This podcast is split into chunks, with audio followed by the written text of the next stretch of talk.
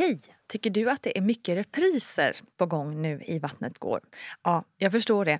Det beror helt enkelt på att jag, Nina Campioni, just nu har en pop-up second hand i Modgallerian i Stockholm. Så min tid räcker helt enkelt inte tid att göra så många avsnitt som jag hade önskat. Men tills jag är tillbaka på full tid, kom gärna och hälsa på mig i Modgallerian. Vi ses! Nej men hej på dig bästa lyssnare och välkommen ska du vara till ett, ja, ett nygammalt avsnitt av Gravidpodden Vattnet går med mig Nina Campioni. Varför säger jag då nygammalt? Jo, för det är dags för en liten repris av ett favoritavsnitt och varför kör jag en repris så här mitt upp alltihop? Jo, det gör jag för att jag vill inte att alla nytillkomna lyssnare ska missa poddens härliga historik. För det finns ju nämligen över 200 avsnitt av podden och då kan det vara värt att komma tillbaka till ett och annat avsnitt då och då. Därför ska vi ta oss till poddens absolut första avsnitt någonsin. Alltså den 9 april 2015 lades det allra första avsnittet av den här lilla podden ut på internet. Och inte trodde väl jag att jag flera år senare skulle ha lyxen att kunna se tillbaka på så många avsnitt och samtidigt få göra nya. Otroligt, så stort tack till dig som lyssnar för det. Okej, så poddens första avsnitt gästades av ingen mindre än superstjärnan Ebba von Sydow. Programledare, poddare, bloggare, skribent, författare. Ja, det finns många titlar för denna kvinna och inte minst trebarnsmamma såklart. Här kommer Ebbas berättelser som inkluderar verkar på Svensk Tenn och att saker inte riktigt blev som man tänkt sig.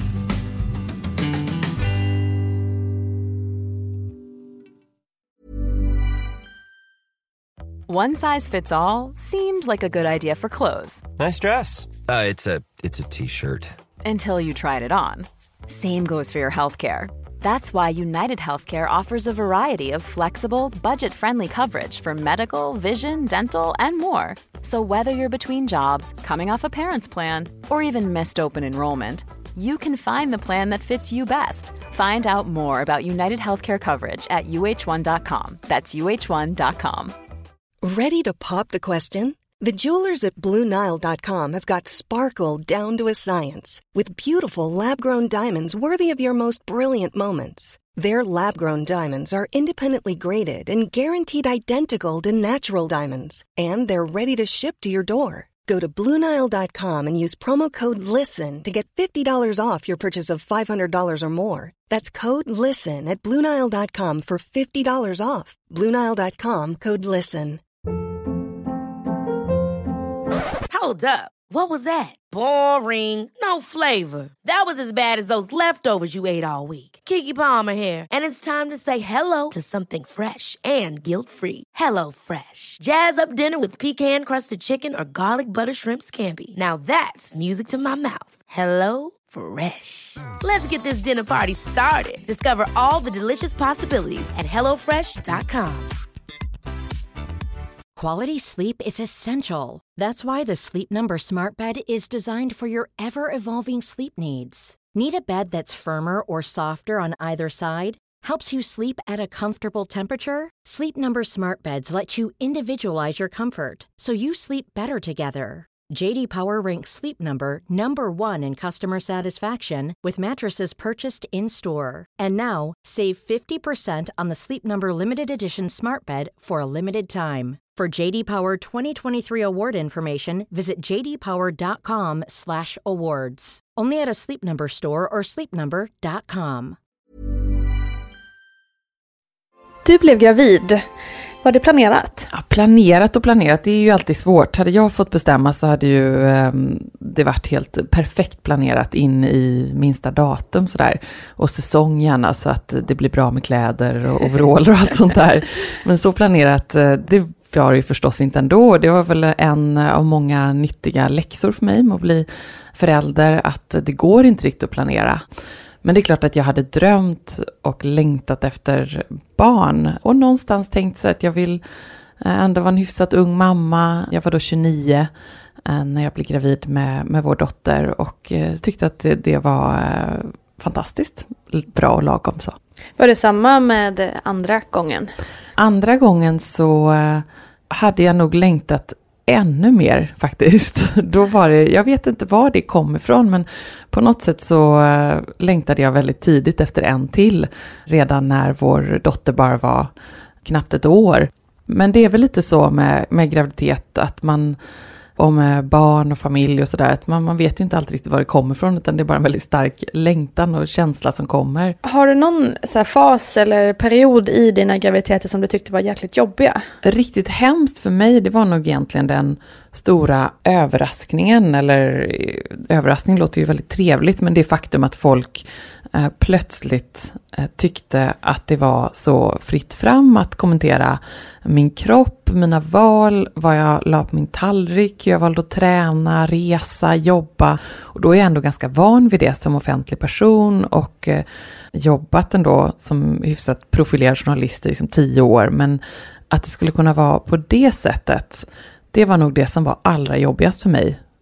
Det kanske var ungefär sådana kommentarer som jag fick ganska ofta fortfarande får. Men som gravid så var jag ändå så skör och eh, mottaglig och eh, känslorna utanpå. Så att då eh, få en kommentar som kanske var ibland i all välmening, typ nej men ska du, och sushi, det där vet du, det, mm. det har man ju läst om hur det går. Det kanske var någon som bara menade väl, men i mig så funkar inte det. Mm. Eh, jag tyckte det var urjobbigt. Röt du ifrån på något sätt? Nej, jag gjorde det väl eh, ganska många gånger, eh, sådär klassiskt, fem minuter efter, kom på precis vad jag skulle sagt för kaxigt och coolt. Och jag läste också om någon som, sen när det var en kollega som hade tagit den på magen och klappat sådär oombett, som ju ganska många gravida får stå ut med. Vissa tycker för sig att det är helt okej, okay, men återigen, så här, det är ju eh, ligger ju helt hos den gravida. Man kan fråga först. Eller inte fråga alls tycker jag faktiskt. Gör det inte. Det Håll händerna borta, håll tassarna borta. Eh, då hade den personen då liksom tagit och klappat på den kvinnans bröst då mm. eh, istället tillbaka. Eh, och det tyckte jag var ganska roligt. Jaha. Det kan jag önska Jaha, att jag hade gjort. Okej, okay, jag trodde det var någon som hade misslyckats och klappat på magen. Okej, okay. ja, det var ju smart. det var smart. då en, eh, en kvinna på jobbet som hade känt på magen och då hade hon känt tillbaka ja, på brösten. Gud. Så här, åh vad mysiga de är idag. Uh, och det kunde jag tänka så här, fasen vilken bra grej. Ja. Um, så det, det är mitt tips till um, alla gravida där ute, att uh, våga göra sådana här saker. Man, man måste också tänka på att man har faktiskt rätt som gravid att säga ifrån och att uh, tolka den där kommentaren precis som man vill. Man är inte överkänslig eller så hormonell eller fjantig. Man är gravid och det är helt okej. Okay. Mm, och övertolka och bli ledsen och börja gråta. Ja, och säga om... till då också. Och säga till då, precis. När har du mått som bäst som gravid? Som bäst mådde jag nog egentligen dels efter vecka ja, 2023. Det tyckte jag alltid var väldigt skönt och det tycker jag fortfarande när jag träffar gravida idag. Så där, åh, när de är förbi den veckan. Det är ändå något magiskt med det att eh, det är en liten människa där inne som faktiskt skulle ve och fasa det värsta hända, liksom går att eh, rädda. Mm. Inte minst då tror jag att jag tänker mycket på det där eftersom min syster födde väldigt för tidigt med sin första dotter som föddes i ja, vecka 28-29 och vägde som ett mjölkpaket ungefär. Och uh, dels har väl det gjort att ja, jag känner som ödmjukhet inför det där med att föda för tidigt. Och liksom, man är så glad varje, varje vecka som man går över mm. den där kritiska tiden på något sätt. Och sen också det där som verkligen har fått mig att må bra inom graviditeterna, det är ändå det, det låter så klyschigt, men att man inte är ensam. Alla dessa resor för mig som jag sitter där och pendlar upp och ner till Umeå där jag jobbar. Eh, man kan sitta ensam hemma i soffan och allt vad det är och eh, jobba sent på kvällen och så liksom är man inte ensam. Det är en så härlig känsla. Och det var nästan så att jag kunde sakna magen lite där de där första veckorna, även om jag då hade en skrikande bebis utanpå istället. som inte heller var så mycket längre ifrån. Men det, det är en väldigt speciell känsla. Att vara gravid gav mig också en extra självförtroende-kick på något sätt. Jag kände så här, ah, ja, vad ni än säger för konstiga möten eller vad jag än får, om det nu blir fel något som jag gör här, så här, äh, vet ni vad, strunt samma, här är mm. liksom jag och den här bebisen här inne och det är ändå viktigast. Du, hur förberedde du dig för din första förlossning? Och inför min första förlossning så gick jag på sån här andningskurs förstås, profylax. Profylax, mm. Ja, eh, och det gjorde vi tillsammans, Johan och jag. Och han satt där och nöp mig i benet och jag tänkte att eh, det här är ingen match. Nyp hårdare. Um, och um, hade kittat hemma och uh, den lilla spjälstängen stod bäddad och färdig och uh, kläderna var uh, sådär härligt tvättade så det inte skulle finnas minsta lilla giftspår kvar i dem och tyckte att vi hade förberett oss väldigt bra ändå. Och så, ja, och så blir det ju ändå inte som man har tänkt sig som vi sa i början. Så är det. Men var du rädd inför förlossningen eller hur um, kände du inombords? Jag var nog mer, jag var inte rädd utan jag var mer eh, intresserad, intresserat nyfiken och tänkte att eh, fasen, det ska ändå bli väldigt spännande att se vad detta är för något. Och som jag ofta tänker, vilket är både eh, en av mina främsta styrkor och också en enorm svaghet. Det är så här, hur svårt kan det vara? Vad är det värsta som kan hända? Och jag menar, jag, jag hör själv hur dumt det Nej, låter. Exakt så känner uh, jag också. och liksom, vad är det värsta som kan hända? Ja, men det här är liv och död och en, en lyckad förlossning, det är en förlossning där mamma och eh, baby är friska och överlever och klarar detta. Men i eh, min värld, mitt eh, svenska privilegierade, kanske lite bortskämda perspektiv, så var det ju så här, come on, det, mm. det här ska bli riktigt spännande.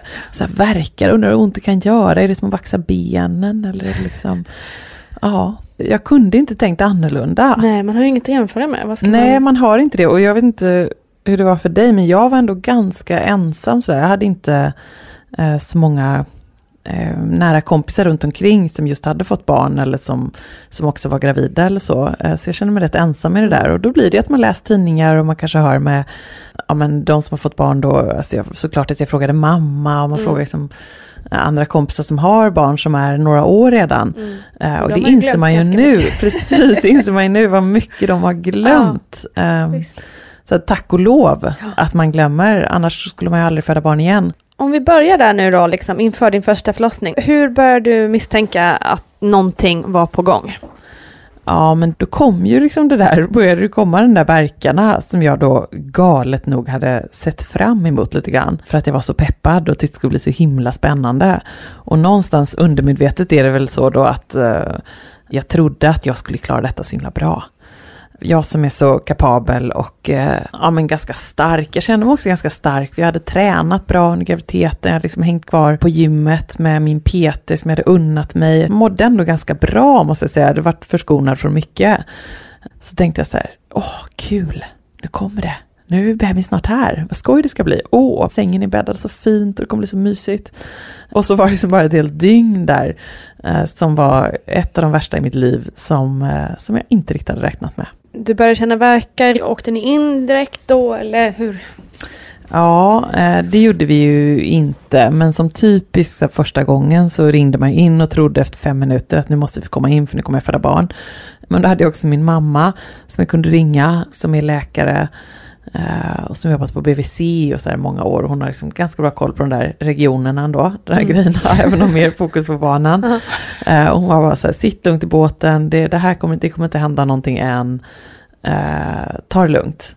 Så det gjorde jag och det tog ju förstås liksom ungefär 10 000 gånger längre tid än vad jag någonsin kunde föreställa mig. Mm. För även om jag hade läst, även om man liksom har tänkt att det kommer ta lång tid, så tror man ändå att det är lite så naivt, man tror lite att det är som på film. Mm, ja, ja. Eh, man får lite verkar, man åker in, man lägger sig där i en säng, lite snyggt och så mm. skriker man lite och så kommer bebisen. Med jättefint smink på. Jättefint smink på, precis. Ja men det är konstigt att de alltid ligger ner sådär tjusigt, ja. tycker jag. När man Gjorde själv går det? runt som en, nej gud, jag låg på golvet och stod och jag stod bakvänd och på huk och alltså ja. på alla sätt inte speciellt glamoröst. Nej. Sen när vi väl kom in så var det ju just så då att man skulle prova att stå på olika sätt. Jag mm. kände mig så obekväm med det. Så stor också Ja, så stor och så tyckte jag så här, hjälp, alltså den här himla yogabollen, jag kände bara ta bort den, det, det funkar inte, någon konstig pall skulle mm. de ta fram och ja, men det var hemskt. Eh, jag var inte bra på att släppa kontrollen och bara liksom låta dem eh, föreslå och testa olika grejer. Jag tyckte bara att det kändes eh, jobbigt. Mm. Men när du kom in där så, eh, vad jag förstår av din bok så var du, du trodde att du var mer öppen än, än du var. Ja, jag var helt säker. Ja, och det var en jobbig helt situation. Helt säker, men jag tänkte att de hade fel nästan. Så. Eh, för det kunde inte stämma. Eh, för då hade jag ändå gått och vankat runt på stan. Jag minns vi eh, vi gick ner till Svenskt Tenn och kollade. Där tog jag några ja, verkar. Det måste vi faktiskt, du måste faktiskt berätta, för det är helt fantastiskt i boken där du bara beskriver att du gick in på Svenskt Tenn och ja, det gjorde jag faktiskt. Dröjde, hade lite tid där och ja. drog några verkar. Ja, jag drog några verkar där mot några fantastiska härliga soffor eh, och fåtöljer. Um, men det var ju sånt så här, ja, vad ska man annars göra då? Mm. Uh, det var ju väldigt bra att röra på sig, det hade jag ju läst. Mm. Tänkte jag så här, kan vi lika gärna promenera ut på stan och lika gärna gå in på Svenskt som jag åtminstone tycker är lite trevligt. jag tycker det är jättehärligt. Och jag kommer också ihåg att jag träffade någon, en, eh, en kompis på stan då, som var så ja ah, hur är det? Ja, ah, nej men det Ja, ah, och så kom det liksom en verk och hon tittade på mig och bara så här, men gud, ska du föda barn? Så att, ja, jag tror det, ja.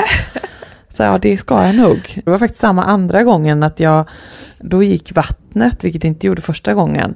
Men då var det verkligen som en film då, att eh, jag vaknade liksom helt blaskblöt i sängen, tänkte så här, herregud, när jag kissar på mig, det är liksom misären total. Eh, jag hade inte gjort det innan, men jag vet att vissa gravida kanske lider av det, men inte jag, tack och lov. Tänkte så här, åh, oh, gud. Och då eh, också så gick jag ner en sväng på stan och gick till saluhallen, Östermalmstorg här. Skulle handla någon grej och posta lite brev och fixa lite saker och så kom det lite verkar och så var, träffade jag någon kompis.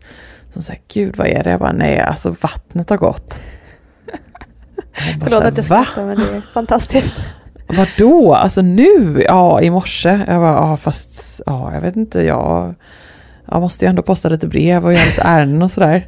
Jaha, okej, okay. ja vad är Johan då? Nej men han är på jobbet, jag ska ringa honom. Hon bara, ja du kanske ska göra det. Ja för du har inte ens sagt till Johan att, Nej, men det hade jag inte. hade gått? Det hade jag inte faktiskt. Jag tänkte att jag, ring, jag ringer honom sen. Men det är ju så med graviditet, det är ju så mycket första gången, man vet ju inte. Nej. Jag visste ju inte hur det var när vattnet hade gått, till exempel. Visste du att det slut gick vattnet för dig? Ja, det gick för mig. Ja, och det slutade och, inte rinna. Nej, verkligen inte. Det gör det ju, det är ju så konstigt. Ja. Så är det ju inte på film. Nej, nej, det är bara det är ingen som säger. Då är det liksom ett härligt plask och sen så ja. är man snygg igen. Ja. Men det bara rinner och rinner och rinner. Ja. Så jag stod det kom så svarta byxor som var liksom helt dyblöta där nere på stan och bara gud det här är ju inte helt sjukt. Gudrun Abascal, BB Sofia. Hur ska man som gravid egentligen hantera sina förväntningar? Ju mer det skiljer sig från de förväntningar jag har till sen hur upplevelsen blir, desto sämre blir själva upplevelsen. Och det är väl därför att vi lever i en kultur där vi gör kalkyler och försöker bygga upp olika scenarier. Vad ska jag välja till och vad ska jag välja bort och allt. Och så tror vi att vi har säkerställt att när jag har gått igenom hela scenariot så kommer det bli som jag tänkt mig. Och så föder man barn. Och jag brukar säga så här att jag tror att det är bäst att tänka så här, allting kan hända därför jag är lugn. Om att man på något sätt får ta ett kliv tillbaka i det, i det här. För att problemet tycker jag är när förväntningarna, man har så höga förväntningar och gör det nästan till en prestation att jag måste leva upp till mina förväntningar för att då är jag bra och lever jag inte upp det så är jag dålig. Så finns det en myt i det här att när barnet är fött så ska man titta på sin partner. Åh gud vad jag älskar det jag på jorden. Titta på baby. Och så kan man pussa på varandra och glorian på huvudet och så är man lyckligare resten av livet. Och så säger jag så här, men hallå, så, det är ju inte så så. Man måste ju lära känna den här personen först innan man kan knyta an riktigt. Så det är en långsam process där jag tycker att förväntningarna inte alls överensstämmer med verkligheten. Så ha tålamod med dig själv och ge dig själv och barnet och din partner tid i att komma in i den här rollen. Du kom in till BB och du trodde att du var mer öppen än vad du var. Mm. Och fortsätt ska jag vara helt ärlig så är det lite svårt att... Uh, jag har ju skrivit om det i min bok och sådär och det var väldigt viktigt för mig att skriva av mig lite. För det var en, uh, en förlossning som inte alls blev som jag hade tänkt mig. Jag kände mig utsatt, uh, jag kände mig helt värdelös, jag var arg, jag kände mig otillräcklig, jag klickade inte inte med alla barnmorskorna riktigt. Så det, det känns liksom jobbigt bara att gå tillbaka i, mm. i tanken lite grann. Det tog ju väldigt, väldigt mycket längre tid också, för när jag kom in, jag tror liksom att jag fick också någon förväntan, jag kan inte säga att de, det var någon som sa det till mig, men ändå så fick man liksom signaler om att ganska snart så kommer du ändå ha din bebis här. Och så blev det ju liksom inte. Eh, jag minns också att mamma och pappa kom upp från Göteborg och eh, var i Stockholm då. Och att liksom klockan blev ja, men fem, sex, morgonen sju, åtta. Och då eh, vet jag att eh, Johan hade kontakt med dem och sa, men nu måste den redan ha kommit. Ja, men nu kommer den alldeles snart. Och klockan blev nio. Och jag låg där och hade sådana fruktansvärda smärtor och denna baby, denna envisa flicka ville liksom inte komma ut. Och vi, vi sa det lite kort innan också, att en sån lång krystfas, eh, det är också ganska ovanligt och det ska man ju banne inte behöva stå ut med. Jag vet inte hur långt det blev för dig. Nästan en och en halv timme. Ja, det är ju också väldigt mm. långt. Mm. Eh, det är nästan så långt det var för mig också. Mm. Och det, är så här, det har ju folk på eh, fem minuter, en kvart kanske. Ja, precis. Och det var ju det man oftast läste i historierna inför. Ja. Att ja, men man har ett långt verkarbete och det kan ta flera, flera timmar. Mm. Men sen när krystverkarna kommer, då vet man att nu är det snart klart. Ja. Och där tyckte jag det var en sån här självförtroendeknäck. Ja. För att man kände det, åh nu börjar de, nu är det två kryssningar, sen är hon ute. Ja. Och så var det ju absolut inte så. Nej men så var det inte så och det där är ju liksom den, om det har gjort ont innan så är ju det den brännande, vidrigaste smärtan som man kan tänka sig. Och det känns också som att det går så ett steg fram, två steg tillbaka. Ja, gud, verkligen. Och, och utmattande på ett helt annat sätt tycker jag. Utmattande och, och efter en sån långt verkarbete som jag hade haft liksom i över ett dygn, så jag hade inga krafter kvar Nej, till det. det förstår jag verkligen. Och att då också så här, det är ju så svårt i efterhand att säga exakt vad man har hört och inte, men, men det här är ju liksom vad jag har hört. Men då är det ju, var det då liksom någon barnmorska som sa så här, men vet du vad, nu jobbar du mot oss här. Ni jobbade inte med oss. Så då kände jag så här, vet du vad, alltså här har jag legat och kämpat och jag är helt trasig och liksom känner mig bara som att jag har inte en endaste uns av kraft kvar. Men liksom bara slänga den där nyponsoppan ja, efter dem på något mm. sätt. Uh, och det är sådana små ord som bara kan så här, Så viktiga. Så viktiga och som kan slå så fel. Mm. Just det minns jag så väl, att sen nu jobbar du inte med oss, ni jobbade mot oss. Mm. Men hallå, vad tror ni? Det är väl det enda jag inte gör. Ja, det är väl det enda jag inte gör. Och så kände jag också så här, någonstans att, men ni hade ju lovat, det skulle inte ta så här lång tid. Och liksom en kvart och varje minut av den typen av krystarbete är ju är fruktansvärt. Ja, alltså, ja. Det var som ett kontrakt som bröts och mm. det, ja, det var, var fruktansvärt helt enkelt. Och också i den utsatta eh, situationen. Eh, helt orkeslös. Så det, eh, det önskar jag inte min värsta fiende. Hur gjorde du? Du sa att du inte klickade riktigt med barnmorskorna och sådär. Bad du att få byta någon gång? Äh, det är också så svårt för att det är ju en sån sak som, som man får lära sig innan och som i och för sig jag också tycker verkligen Uh, inte minst med min erfarenhet då, att våga se till att du ska byta. Mm. Men när man själv ligger där, Nej, är man, uh, man, är inte direkt tuff. Och det är ibland också svårt ens att kommunicera med sin partner. Det är mm. inte så att man bara, ah, kom hit. Vet du vad, jag ska gå toppen och du kan byta henne.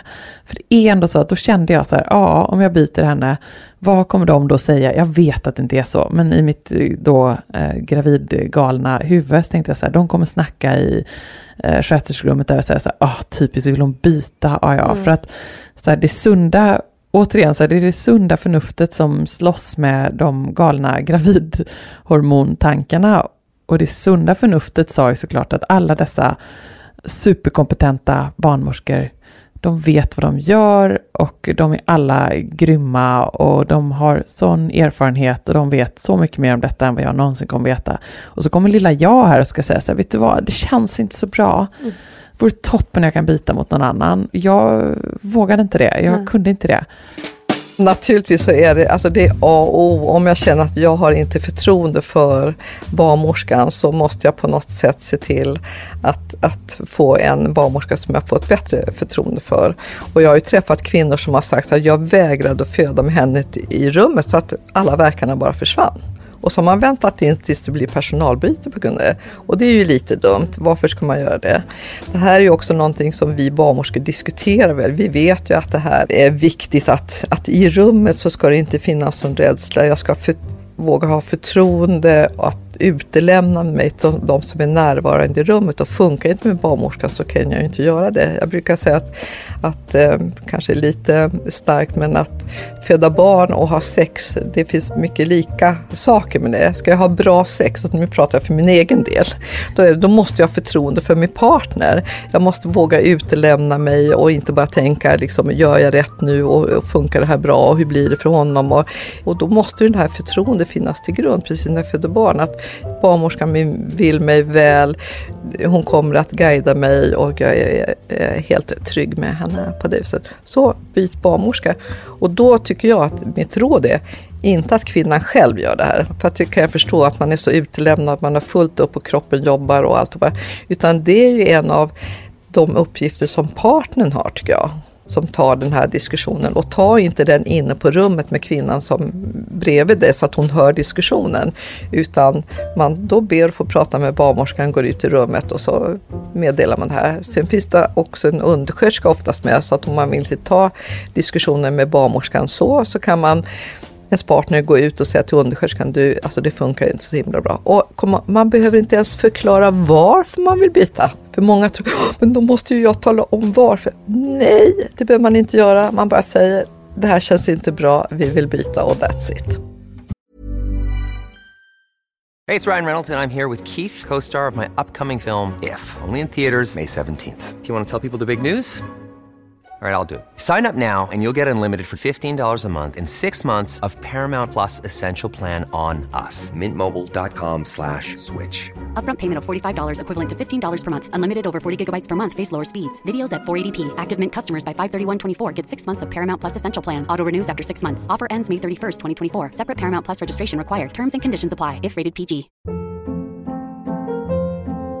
Hold up. What was that? Boring. No flavor. That was as bad as those leftovers you ate all week. Kiki Palmer here, and it's time to say hello to something fresh and guilt-free. Hello Fresh. Jazz up dinner with pecan-crusted chicken or garlic butter shrimp scampi. Now that's music to my mouth. Hello Fresh. Let's get this dinner party started. Discover all the delicious possibilities at hellofresh.com. Quality sleep is essential. That's why the Sleep Number Smart Bed is designed for your ever evolving sleep needs. Need a bed that's firmer or softer on either side? Helps you sleep at a comfortable temperature? Sleep Number Smart Beds let you individualize your comfort so you sleep better together. JD Power ranks Sleep Number number 1 in customer satisfaction with mattresses purchased in-store. And now, save 50% on the Sleep Number limited edition Smart Bed for a limited time. For JD Power 2023 award information, visit jdpower.com/awards. Only at a Sleep Number store or sleepnumber.com. One size fits all seemed like a good idea for clothes. Nice dress. Uh, it's a it's a t-shirt. Until you tried it on. Same goes for your healthcare. That's why United Healthcare offers a variety of flexible, budget-friendly coverage for medical, vision, dental, and more. So whether you're between jobs, coming off a parent's plan, or even missed open enrollment, you can find the plan that fits you best. Find out more about United Healthcare coverage at uh1.com. That's uh1.com.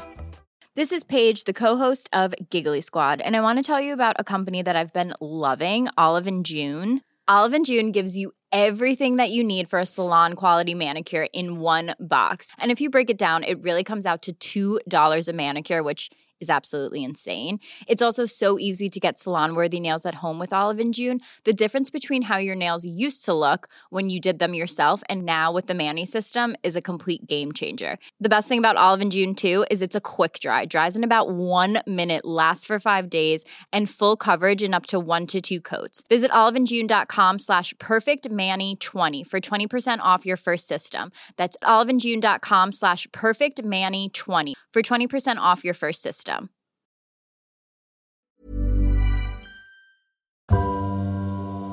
Hur tänkte du med eh, smärtstillande?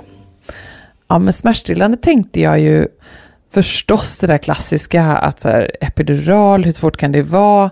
Eh, jag kunde inte som sagt föreställa mig smärtan och jag tänkte så mycket på det, jag försökte verkligen och den här eh, kursen vi gick där man skulle nypas i knät, det kändes ju som ett sånt hån mm. när jag låg där och kände vilken smärta det verkligen var. Herregud, vi hade gått en kurs där man skulle sitta och nypas i benet. det var så här, ja det var som ett skämt. Mm. Um, och jag ville ha pengarna tillbaka när jag låg där. Det är liksom superindividuellt såklart, men för mig så stod inte det alls i paritet till den smärta som jag upplevde. Uh, och den typen av andning och sådär, jag fick inte alls till det. Så när jag väl låg där så var ju smärtlindring som en uh, sänd från ovan. Det var ju som det enda som hjälpte mig. Jag behövde medicinsk smärtlindring, inte andas, inte tänka målbild, stranden i Falsterbo. Uh, det var liksom bara bort med allt det, fram med det tunga artilleriet och mm. uh, riktig smärtlindring. Så du fick lite vila där eller? Men lite vila och ja, vila, återhämta lite kraft, känna sig lite kapabel igen. Mm innan det börjar rulla igång igen. Usch, jag kan sitta och skratta åt det nu. Men, eh, ja, men det tror jag att det man kan så, det ändå. Eh, att skratt och gråt ligger nära mm, varandra. Mm, definitivt. Men du, när eh, det här ploppet väl kom då, liksom att, att när man känner ju ändå att jäklar, nu hände det. Hur kände du då? Ja, jag hade så lite kraft kvar då och eh, hade då Eh, jobbat så hårt så länge. Eh, så jag eh, hörde inga änglakörer, kände inget lyckorus och, och fick inte överhuvudtaget den där känslan av att all smärta bara försvann. För här var ju denna fantastiska varelse. Alltså det kan låta hemskt och jag älskar inte mitt barn mindre för det, men så var det i den stunden. Det var, jag vet inte hur det var för dig där, men för mig var det så här att jag inte var beredd på att det skulle fortsätta eh, göra ont efteråt för att de skulle in och massera magen och ut med moderkaka och det skulle... Ja, massera det säger du, det låter ja, som ett härligt det ord. Det tycker jag är roligt, att de kallar det för massera. Alltså det, det gjorde snudd på ondare än vanliga verkare sa. De tryckte sönder magen kändes det ja. som. Visste du om att det skulle hända? Nu ska jag säga helt ärligt att eh, ja, jag visste väl lite, men sen, nej, jag visste inte alls att det skulle vara så. Mm. Det är nog det här att jag hade fokuserat så mycket fram till förlossningen mm. och då verkligen fram till att bebisen kommer mm. ut. Och allting sen hade jag inte riktigt tänkt på. Och det är så många som säger då, åh, men gud, är hon puckad eller hur kan hon liksom inte ha tänkt på det? Och det är klart att efterbörden och trycka på magen, det gör jätteont, det vet väl alla. Så här, nej. Förlåt då, då. jag, jag visste inte det. Ja, men jag hade missat det och det kanske var klantigt av mig, men så mm. var det och jag tror inte jag är ensam om det. Uh, och jag hade väl också missat att man kan få världens mjölkstockning och att amning är, mm. uh, kan vara liksom helvetet på jorden och att man kan gråta så mycket över det mm. och att det kan, uh, ja men det var mycket som jag hade missat. Och det var också någonting som jag fick jobba med efteråt, känna så ja men det är helt okej, okay. jag hade missat det, okej okay då, så är det liksom. Mm. Hur var dina första timmar där sen efteråt då? De var egentligen mycket fokus på mig och liksom återhämta mig och försöka så snabb bearbeta vad jag hade varit med om, försöka stappla ut eh, till det där linoleummatteklädda badrummet och försöka, försöka liksom försiktigt eh, våga liksom röra på kroppen och eh, den där duschen glömmer man ju inte första taget. Uh, och också det att man ska då försöka gå på toaletten ju, eller gå och mm. kissa mm. och uh, att det var någon uh, sköterska som stod där så här, kom inte gå härifrån innan du har gjort det. Och man bara, men kan du bara gå, jag vill aldrig mer kissa mitt liv. så um, det är ju inte så himla härligt och rosa det heller. Nej, verkligen inte. För en del får vi hoppas att det är det. Ja, men det är väl något som jag har fått höra mycket. Jag har skrivit min bok, där jag intervjuat liksom barnmorskor och läkare och massa mammor. Och det som ofta är en eh, kritik då, som jag får höra mot mig, det är så här, men gud, varför berättar du de här skräckhistorierna om din första förlossning? Och varför valde du att berätta det, mamma? Eh, du skrämmer ju folk och folk kommer inte vilja ha barn. Men det är inte alls det det handlar om för mig, då har man liksom missuppfattat. Jag tycker det är så viktigt att understryka verkligen och säga grattis till alla de som får en rosenskimrande, grym, fantastisk mm. förlossning eh, som har en helt annan upplevelse mm. än vad jag hade. Det är underbart för dem, jag unnar alla det. Mm. Men tänk då på sådana som, som dig och mig, och så ska man tänka, då kanske man blir ännu gladare över det, kanske man uppskattar det ännu mer. Mm. Eh, det handlar om förväntansbild. Eh, jag hade jättegärna velat läsa någon som hade upplevt det som jag hade gjort innan, mm. eh, för då hade inte jag känt mig så värdelös som jag gjorde. Och så, ja, eh, mått så himla dåligt över det, eh, kanske. Visst, man ska inte glömma att en lyckad förlossning är en förlossning där mamma och, och baby Precis. lever och är friska. Men man ska heller inte glömma bort att eh, mamman kan ha en sån här upplevelse. Eh, och då måste man också ta den på allvar. Och jag tyckte ännu mer, kanske du frågar om de första timmarna, jag tyckte ännu mer de första dagarna och veckorna var det väldigt jobbigt för mig att få höra, eller väldigt jobbigt, men jo, det var ändå ganska tufft att få höra att eh, ja men åh, det, hon ser ju så gullig ut, hon är ju perfekt och tio fingrar och, och tio tår och titta, sådana rosiga kinder. Och jag bara så här, men titta på mig då, jag mår så dåligt. Jag Mm. har mjölkstockning och feber och svettas och känner mig trasig inifrån och ut. Jag kan knappt gå på toaletten, magen funkar inte. Mm. Eh, men det är inget man säger till någon man eh, träffar där i vårsolen, man går ut och drar Nej. vagnen. Eh, Men jag tycker man ska tänka på det också. Eh, Det är inte självupptaget att bara tänka på sig själv då, eh, även fast man har världens eh, eh, mirakel i vagnen. Nej men verkligen, och man måste ju få bli hel själv innan man kan ta hand om och känna kärlek för nästa också. Mm. Alltså det, är- det är svårt att klara av båda. Men, men när, när började du känna att, eh, att den här kärleken kom och att du mådde bättre? Och... Ja, det kom inte sådär eh, över en natt, utan snarare något som eh, sakta växer fram i takt med eh, att jag mådde bättre och bättre Mm. och eh, blev hel igen liksom, i kropp och, eh, och sinne. Då kom det eh, sakta fram, men som sagt jag hade svårt med amningen eh, och det var, upptog mycket av min tid och tog mycket energi och de som har drabbats av det, eh, jag, menar, eh, jag tror nästan två tredjedelar av alla eh, mammor drabbas av någon slags problem kring amningen. Ehm, också en sån sak som man kanske inte läser innan.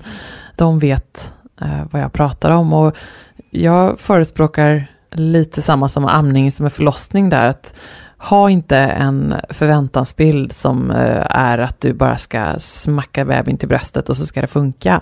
Utan var lite ödmjuk inför det. Funkar det så är det fantastiskt. Det bara, jag säger alltid till alla mina kompisar som ammar och det funkar så åh grattis vad duktig du är. För det tycker jag verkligen att man är om man får det att funka. Det är så grymt duktigt för det är inte helt enkelt.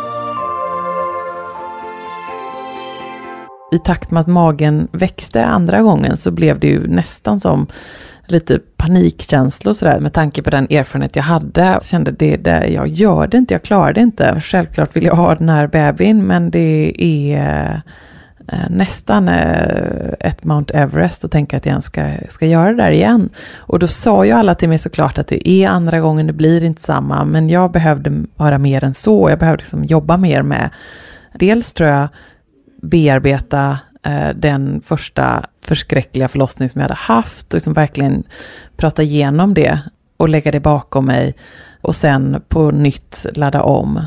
Men då valde jag att gå eh, på eh, sånt här Aurora-samtal som det heter. Jag åkte ut dit eh, eh till Danderyd och satt där på någon föreläsning. Och det finns något som heter Danderydsmetoden, alltså en metod som de har utvecklat som väl egentligen eh, mer är att man då jobbar igenom och förbereder sig innan, går på ett sånt där förberedande samtal, eh, pratar igenom sina rädslor och också att man har ett slags kontrakt då, inte ett skrivet kontrakt men mer ett oskrivet där det är så här, det ska inte ta så lång tid som det gjorde förra gången, eh, gör det det så ska vi stämma av med dig, då ska vi prata om olika alternativ, alltså det är en väldigt så tydlig metod som är massor med information, tydliga tidsangivelser. Det var drömmen för ett eh, kontrollfreak som dessutom var livrädd som jag var då. Mm. Och det var bara du kontaktade dem och, för att komma med i ett sånt samtal? Eller hur Ja men det gjorde jag. Mm. Eh, Så är det ju lite grann att man måste ju verkligen Man ta tag i det själv. Mm. Ett förlossningsbrev i all ära men jag kände i alla fall att herregud vad egentligen så här, vad står det i mitt förlossningsbrev som inte står i någon annan eh, mamma i min situation i Stockholms brev. Mm. Det måste ju stå ungefär samma sak. Jag vill ha kontroll, ja, no shit. eh, jag vill ha massor med information, ja, jo. Mm. Eller så här, man får liksom inse att man är nog ganska mycket som alla andra. Om man då är rädd och ändå känner att man måste ha lite extra stöd så måste man ju ta tag i det. det är jag gick in på hemsidan där på Danderyd och kollade och anmälde mig och sådär. Det, det finns hjälp men då måste man aktivt ta den. Och förstås prata med sin barnmorska eh, och be att få konkreta verktyg. Um, så jag gick på Aurora-samtal, gick på föreläsningar, läste väldigt mycket och fick väldigt uh, gott stöd. Dels från min uh, barnmorska på MVC och också av en barnmorska som jag träffade som kunde snacka igenom det här och ställa rätt frågor till mig. Mm. Mycket sånt där klassiskt, vad är det värsta som kan hända? Vad är du rädd för? Vad vill du absolut inte ska hända igen? Och jag ska också säga att jag gick på gravidyoga och jag är ingen eh, yogityp. Det var, ja men där fick jag mycket verktyg som jag använder mig av på gravidyogan, så det kan jag verkligen varmt rekommendera, även då om man kanske inte är en typisk yogande typ eh, annars. Men där jobbade jag supermycket med att vända mig inåt, hitta eh, lugnet, blunda, andas, eh, de här grejerna som inte överhuvudtaget hade funkat första gången därför mm. att jag hade fått fel ingång på det första gången så trodde jag nog att andning, eh, målbild, massage, nypa, eh, allt det där skulle vara något som ersatte smärtlindring. Mm. För mig var det inte så, utan smärtlindring, alltså epidural, i kombination med det här som jag tog med mig från yogan, det var en vinnande kombination för mig. Mm. Och också så att jag kunde inte lita på någon annan, utan det var jag som skulle göra detta. För första gången där tänkte jag så här, men ni måste ju kunna göra någonting åt detta, ni måste ju kunna skona mig från detta, rädda mig från den här situationen, herregud. Eh, och andra gången var det så här, ja, nej, Ebba, det här är ditt race, du får göra detta. Mm. Och tror jag, jag jobbade supermycket med att försöka uh, släppa kontrollen där och vara lite öppen och lita på deras beslut. När jag förberedde mig inför andra förlossningen så uh, kunde jag nästan så här skratta åt att alla som sa så här, åh, men andra gången går det så bra. Så tänkte mm. jag så här, ja, eller hur? För att jag var så bränd av första gången. Då det var så många som hade sagt, men du som är så kapabel och duktig, du Ebba, du fixar det här, du klarar ju allt. Och när alla hade sagt att det skulle gå så himla bra och det blev så fundamentalt eh, inte så, mm. så trodde jag inte på det som någon sa, att andra gången går det mycket bättre, förrän jag egentligen då träffade Eh, den här erfarna barnmorskan ute på sjukhuset. Eh, för att hon började prata med mig om statistik och kunde visa på siffror och drog fram diagram och grejer. Och det eh, gick hem hos mig i alla fall. Eller det var någonting som så funkade ganska bra för mig. För hon sa att all statistik, allting talar för att du kommer få en mycket bättre förlossning. Det kommer gå fortare, det kommer göra mindre ont. Inte minst, som hon sa, jag glömmer aldrig ordet, det är lite upplogat. Eh, hemska, hemska tanke. Men vad fasen, det hade hon ju ändå rätt i. Mm. Eh, så är det ju faktiskt när man ändå får barn hyfsat tätt. Då, då. Mm. Och mycket riktigt så, så blev det ju då en helt annan upplevelse. Så nu sitter jag här och är en av de där som säger att andra gången blir det så mycket bättre. Var det även eh, annorlunda liksom, känslomässigt när eh, du fick bebis på bröstet och sådär? Efteråt? Ja, men det var helt annorlunda. För att jag var med på ett annat sätt och det har ju också rent, rent fysiskt så blev det en kortare förlossning. Mm. Och eh, det är faktiskt en lyx att ha en kort förlossning för att då har man orken. Och andra gånger så hade jag också vänt mig lite mer inåt mig själv. Det var en kombination av att jag vågade lita på de här superproffsiga eh, barnmorskorna som jobbade och att jag också vågade lita på mig själv. Mm. Och jag hade fått några tips av, eh, av den här barnmorskan som jag hade gått på sådana här Aurora-samtal av, varav ett verkligen var det här att andas och skit i om det är så inandning, utandning, näsan, eh, profylax, takt, bara andas, bara du gör det. Det funkade väldigt bra för mig. Och att faktiskt få syrgasen att funka. För det, jag, hade liksom, jag kommer ihåg att jag nästan slängde den i väggen mm. första gången, för det funkade inte. Men jag hade gett mig tusan på det. Uh, för det hade jag också läst någonstans, att få det att funka, det är väldigt bra. Mm. Och jag bestämde mig för det fokuserat och uh, det hjälpte mig väldigt mycket. Om du skulle få bestämma hur vi förberedde oss och hur man såg på sin första förlossning? Ja, framför allt lita på sig själv tycker jag. Att, att bygga upp sitt eget självförtroende. Att tänka på att jag är bäst i världen på att föda just mitt barn. Att inte gå, springa på varenda kurs som finns och inte läsa alla böcker som finns. Utan ta in, tycker jag, fakta. Så här går det till att föda barn. Diskutera det här med, med personer som jag har förtroende och tillit och som jag vet har kunskapen. Och reflektera över hur tänker jag, vad betyder det här för mig? Att man relaterar till sig själv den kunskap som man får. Och sedan också ha förtroende för att när jag sen föder barn så jag, det finns hjälp att få. Jag tycker att man skulle kunna komma in och föda barn utan att ha gjort någonting. Så ska, man, ska vi som jobbar i den här branschen kunna guida både kvinnan och hennes partner på ett sådant sätt att de känner sig trygga, att man skapar ett grundförtroende.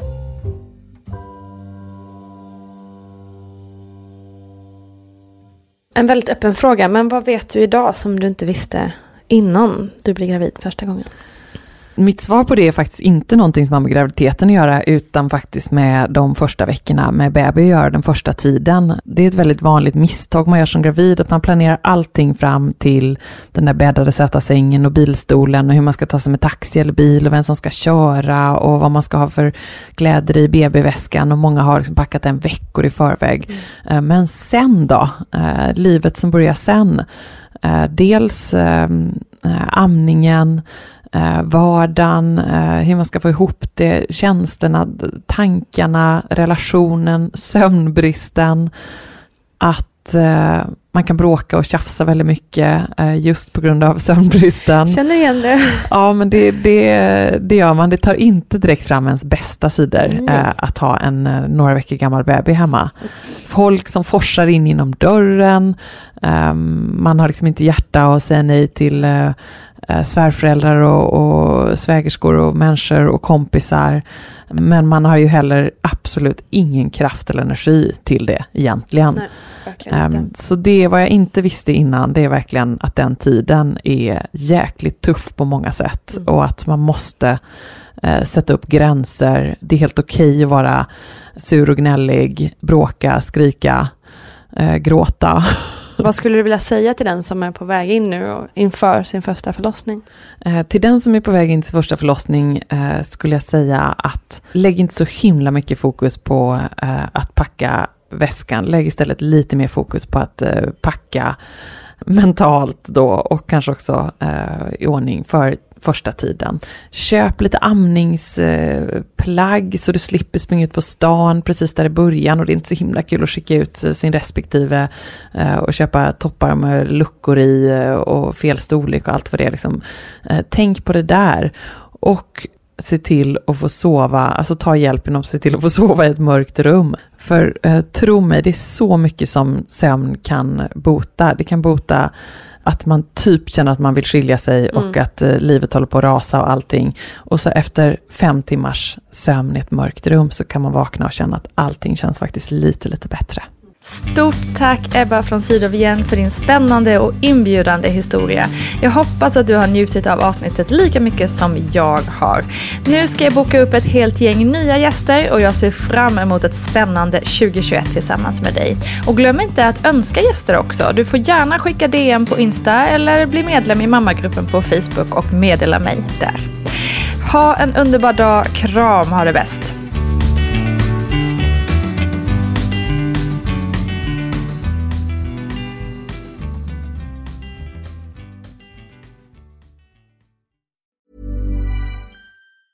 Planning for your next trip? Elevate your travel style with Quince. Quince has all the jet setting essentials you'll want for your next getaway, like European linen, premium luggage options, buttery soft Italian leather bags, and so much more. And it's all priced at 50 to 80% less than similar brands. Plus, Quince only works with factories that use safe and ethical manufacturing practices. Pack your bags with high-quality essentials you'll be wearing for vacations to come with Quince. Go to quince.com slash trip for free shipping and 365-day returns. Hold up. What was that? Boring. No flavor. That was as bad as those leftovers you ate all week. Kiki Palmer here, and it's time to say hello to something fresh and guilt-free. Hello Fresh. Jazz up dinner with pecan-crusted chicken or garlic butter shrimp scampi. Now that's music to my mouth. Hello Fresh. Let's get this dinner party started. Discover all the delicious possibilities at HelloFresh.com. Hi, I'm Daniel, founder of Pretty Litter. Did you know cats tend to hide symptoms of sickness and pain? I learned this the hard way after losing my cat, Gingy. So I created Pretty Litter, a health monitoring litter that helps detect early signs of illness by changing colors, saving you money and potentially your cat's life. Pretty Litter is veterinarian developed, and it's the easiest way to keep tabs on your fur baby's health right at home. Go to prettylitter.com and use code ACAST for 20% off your first order and a free cat toy. Terms and conditions apply. See site for details. Hey, it's Paige DeSorbo from Giggly Squad. High quality fashion without the price tag? Say hello to Quince. I'm snagging high end essentials like cozy cashmere sweaters, sleek leather jackets, fine jewelry, and so much more. With Quince being 50 to 80% less than similar brands. And they partner with factories that prioritize safe, ethical, and responsible manufacturing. I love that. Luxury quality within reach. Go to quince.com slash style to get free shipping and 365 day returns on your next order. Quince.com slash style.